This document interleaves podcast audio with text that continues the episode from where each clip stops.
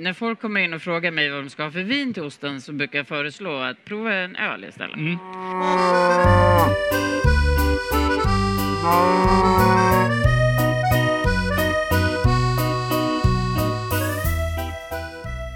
Anna från LRF, Jimmy på Livsmedelsföretagen, Alex på Arla Unica, Sara från Bredsjö Mjölkfår, Kerstin från Djurs Mejeri och Sveriges Gårdsmejerister, Sofia från Eldrimner, Sara och Filip från Stekosterian, Tor från Skärvångens bymejeri, Ola representerande Kalmar Mejeri, Matilda från Räven och Osten och Anna från Ostmakeriet. Det är alla de gäster jag hade på Ostfestivalen och körde livepoddar med eh, i februari i år. Stort tack till alla er. Stort tack till Erik och Fredrik också som eh, hjälpte till med att få saker på plats. Och stort tack till er som hjälpte mig med ljud och ljus på scenen där vi höll till. Stort tack säkert till flera andra också. Ja, nu är det bara Anna från Ostmakeriet som återstår och vi ska strax släppa loss det avsnittet. Som det är exakt fyra månader sedan vi spelade in. Idag, när jag spelar in den här påan. Sedan dess har det ju hänt en hel del. Det är inte bara så att vädret blivit varmare och soligare, i alla fall här nere i Göteborg. Jämfört med vad det var i Stockholm då i februari. Vardagen har ju, som vi alla vet, blivit eh, ganska annorlunda för de flesta av oss. Jag håller dessutom på att starta ett ysteri. Och det är som att åka en konstant berg och dalbana mellan himmel och helvete, mellan hopp och förtvivlan, får jag säga. Men till hösten så ska nog cityysteriet stå klart att slå upp portarna också. Följ gärna hur det rör sig framåt och kanske lite bakåt också. För det finns givetvis ett Instagram-konto som heter Cityysteriet Gbg. Och det här med att det nog trots allt kommer att stå klart, det beror inte minst på all den hjälp och alla goda råd jag får från andra mat och osthantverkare. En av dem som har bistått med kluriga tips, det är Anna från Ostmakeriet. Vad hon sysslar med ska vi strax höra i det där sista livepodd-avsnittet från Ostfestivalen. En sak jag tycker vi ska tillägga också som inte nämns i podden, det är att Anna och Ostmakeriet kör butik och café sju dagar i veckan nu. Så eh, har ni vägarna förbi Rindö tycker jag att du ska slinka in där och kolla in någon av ostarna hon berättar om. Eller testa vad kaffet går för. Med det sagt så tycker jag att vi låter livepodden ta över. Anna från Ostmakeriet kommer här.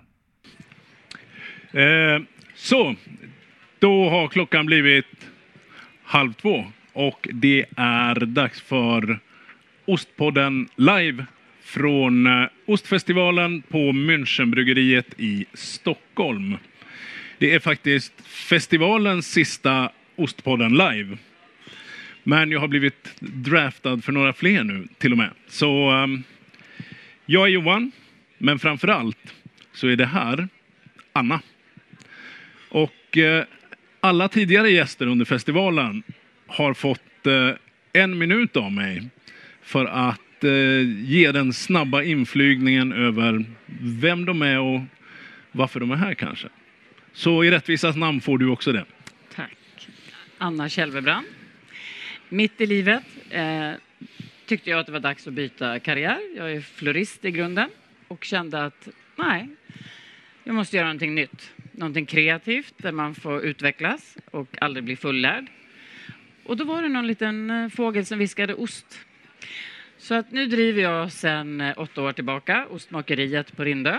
Jag stöttar en eh, Roslagsbonde och köper mjölk av henne och ystar ungefär ett tiotal ostar som säljs både på ostmakeriet, levereras till restauranger i skärgården och eh, säljs lite in i stan också. Mm.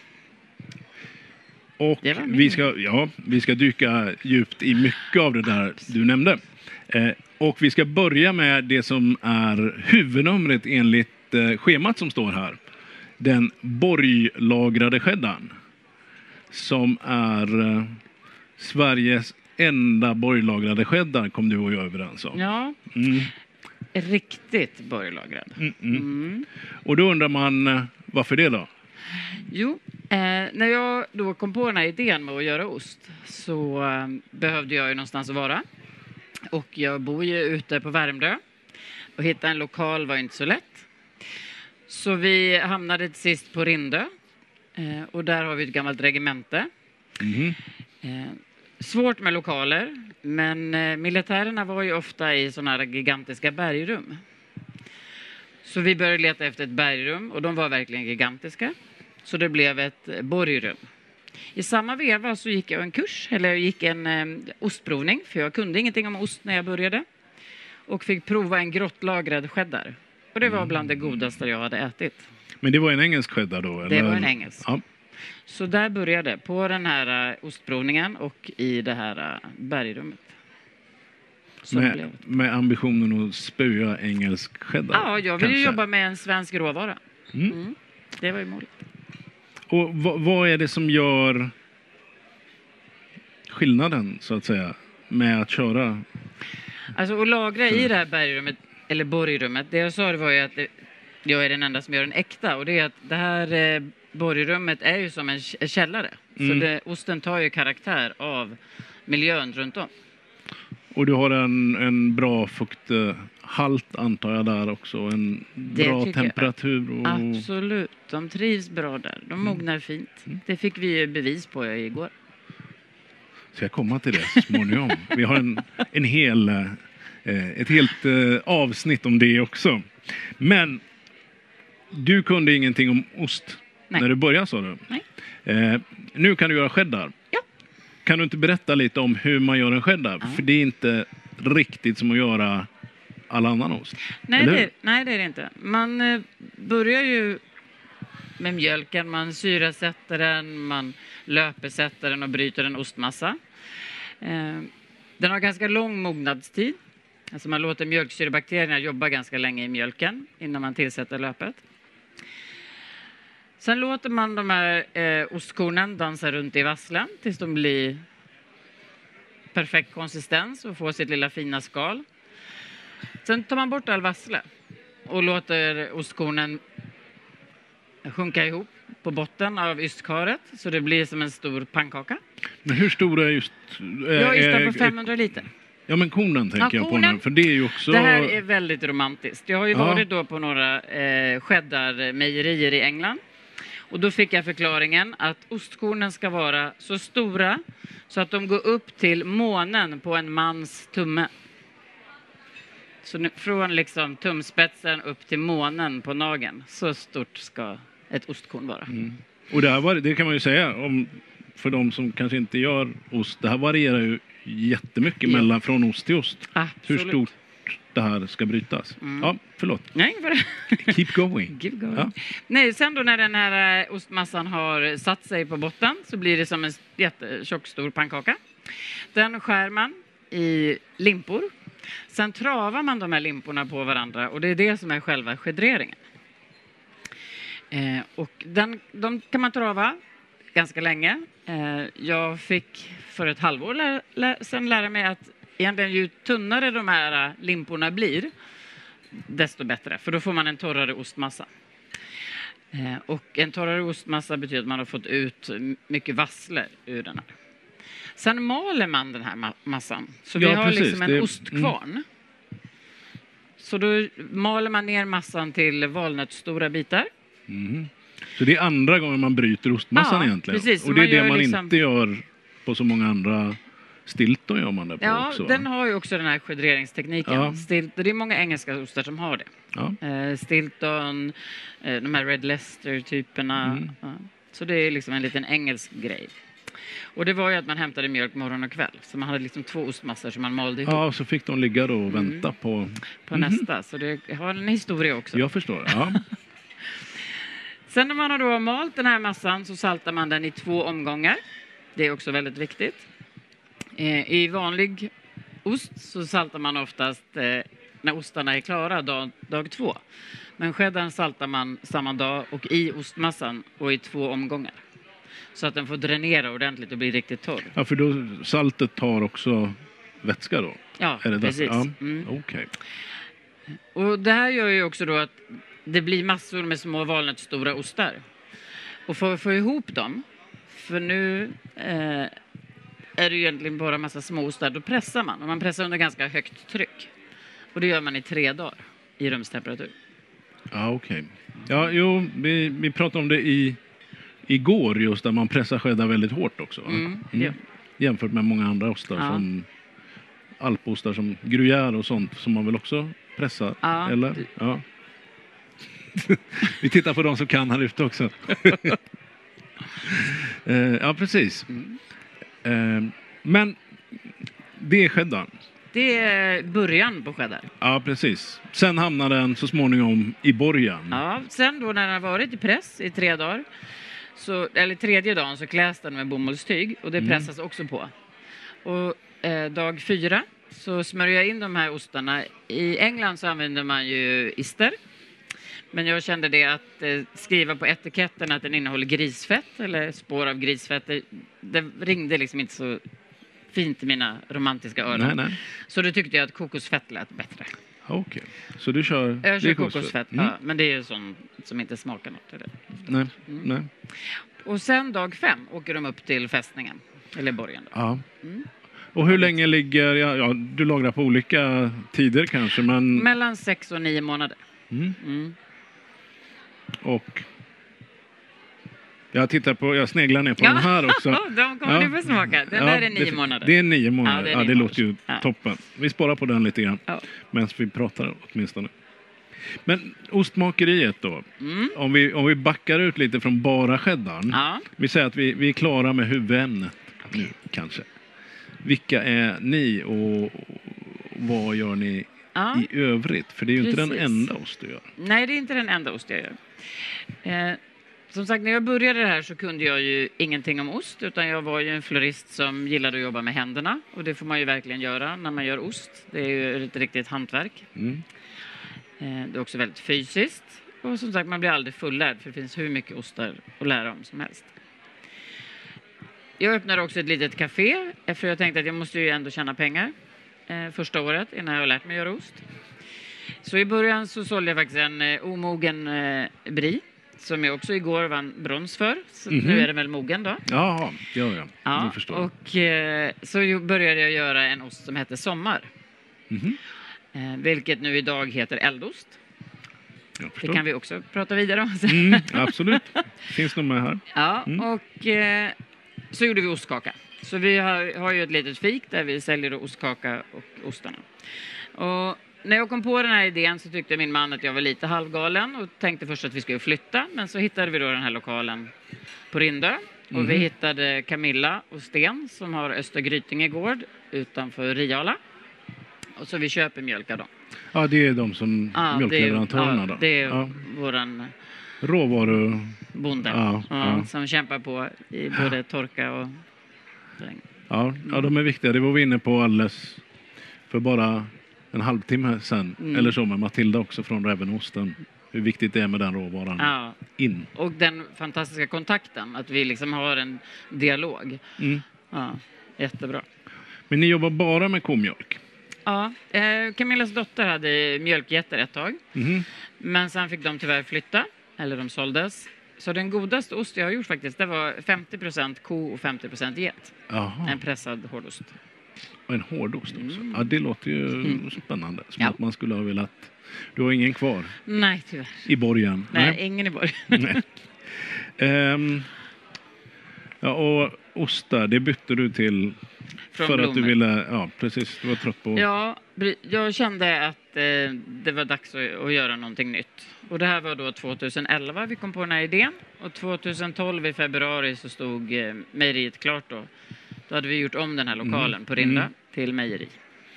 Och hur, alltså det är ju inte helt enkelt att göra om beroende på hur lokalen ser ut från början. Men, Nej, men vad var det för lokal ni ni gjorde Nej, om? det var en maskinverkstad, alltså maskinverkstaden på gamla regementet. Jaha.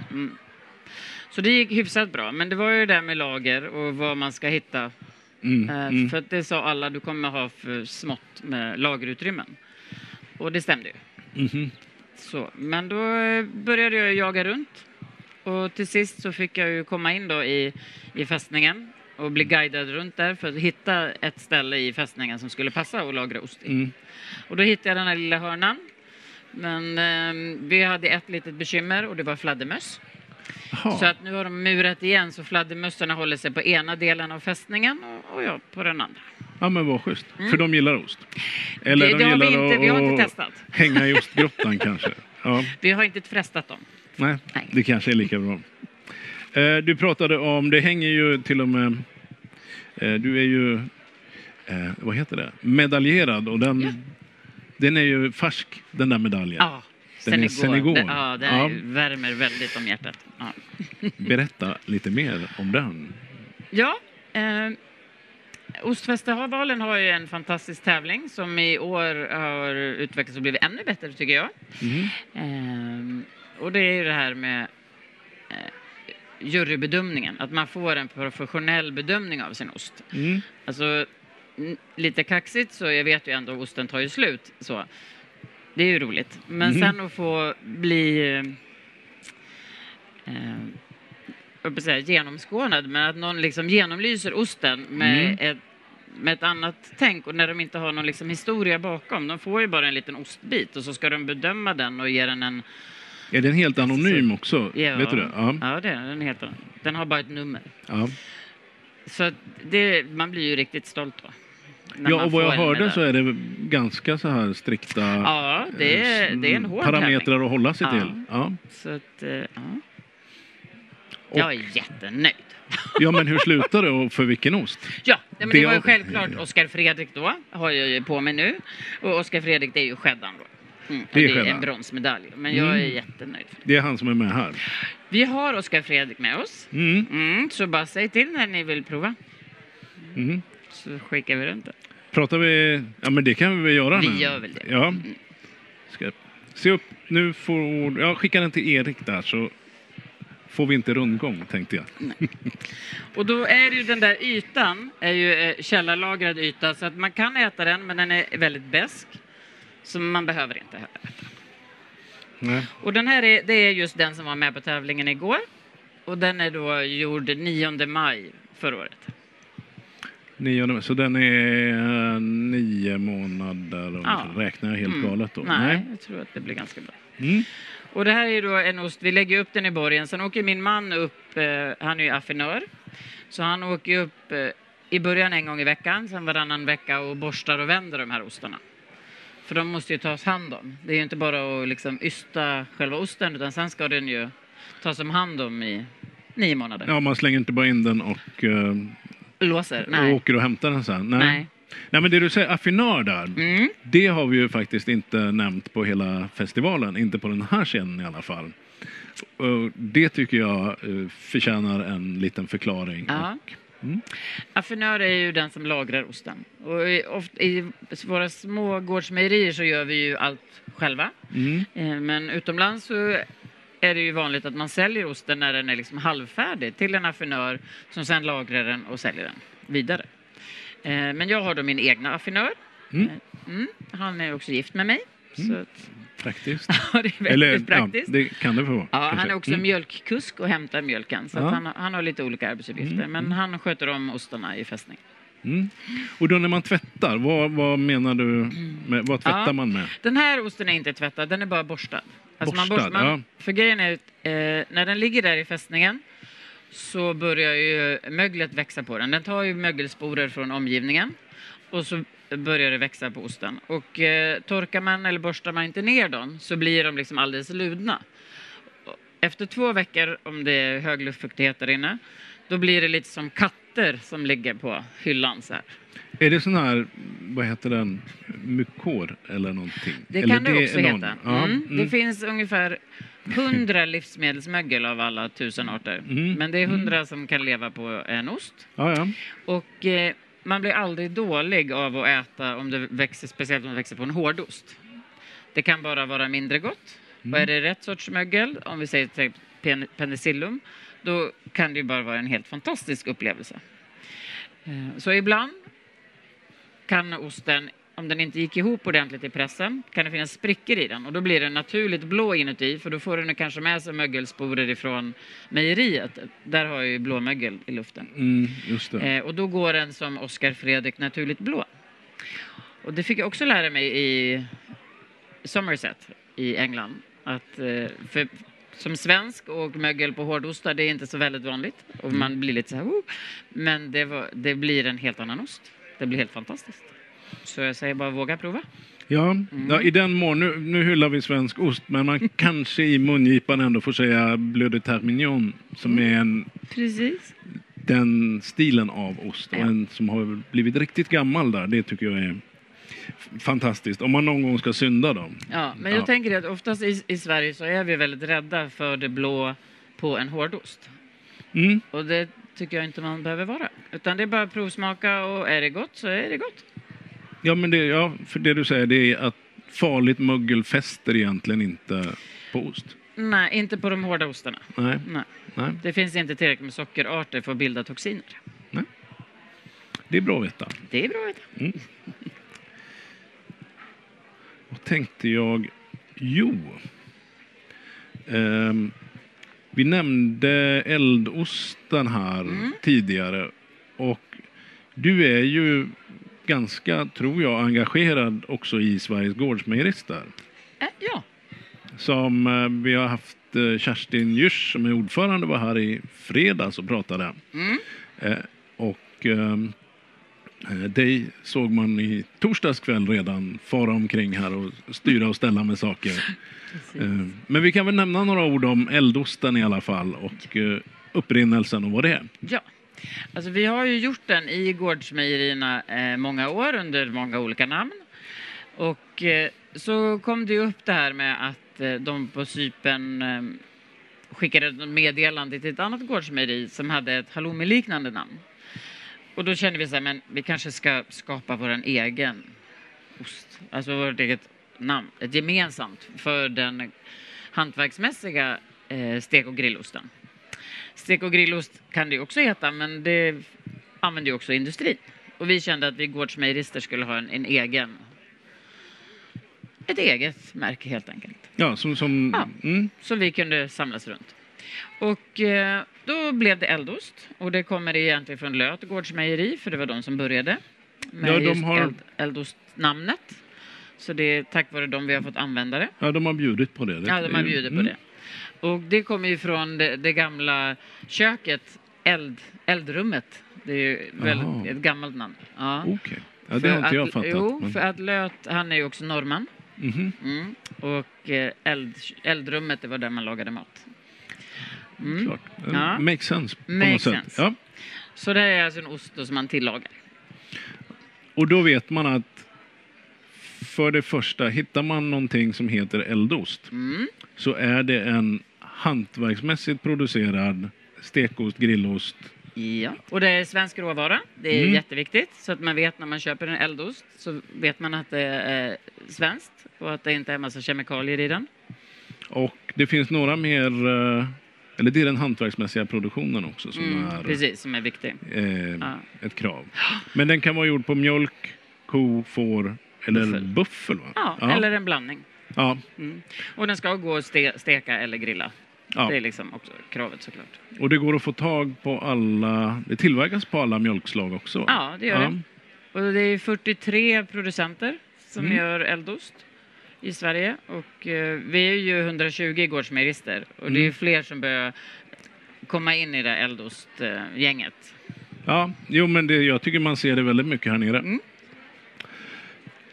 Okej. Eh, Jag känner att vi börjar ha svept runt det mesta nu. Mm. Eller ganska mycket ska jag säga. Inte det mesta, sannolikt. Är det något vi ska tillägga? Nej, jag vet inte. Jo, Mm. det här, jag har ju faktiskt ställt en öl här. Och det, det här är lite smygreklam. För att jag tycker att i Sverige så eh, dricker vi lite för mycket vin till osten. Eh, jag är själv lite ölmänniska. inte jätteduktig, men eh, när folk kommer in och frågar mig vad de ska ha för vin till osten så brukar jag föreslå att prova en öl istället. Mm. Eh, Jag tycker vi ska bli bättre. Vi har jättemycket härliga små bryggerier i Sverige och stora. Men våga prova öl till osten. Ja, ja, jag håller med dig. Det finns fantastiska eh, upptäckter att göra där tillsammans med ostarna. Och är det någonting då man inte ska missa här på festivalen innan man drar hem, tycker du? Du menar förutom att gå förbi ostmakeriet och köpa med sig en eldost hem? Ja, men det tycker jag var. Det tar vi för givet. Nej, men jag, jag tycker absolut att man ska våga prova öl och ost. Ja. Det, ja, det, är Ja, och det finns. Det går ju att göra här. Ja, Så, precis. men då så, då säger vi så här att eh, det här har varit Ostpodden. Du och ni har varit tappra. Tack så mycket för att ni har lyssnat. Tack så mycket Anna. Tack för att jag fick komma. Ja, det var det om hur det kan bli ost i gamla militärförläggningar och hur man ibland får slåss med fladdermöss för att det ska bli det. Med det här lämnar vi Ostfestivalen i Stockholm. Och eh, när vi hörs igen så har vi backat ut något litet steg från ost och ystning. Men vi håller oss eh, givetvis någorlunda till ämnet ändå. Håll öron och ögon öppna efter det. Tills dess, följ givetvis gärna Ostpodden på Instagram och Facebook. Som sagt, det finns också ett eh, Instagramkonto för Cityhysteriet Gbg som du gärna får kika in på. Jag blir också jätteglad om du tipsar vidare om Ostpodden. Så tills nästa avsnitt ses vi på sociala medier. Och nu återstår bara att säga att eh, vi hörs snart igen. Tack så mycket för att du har lyssnat.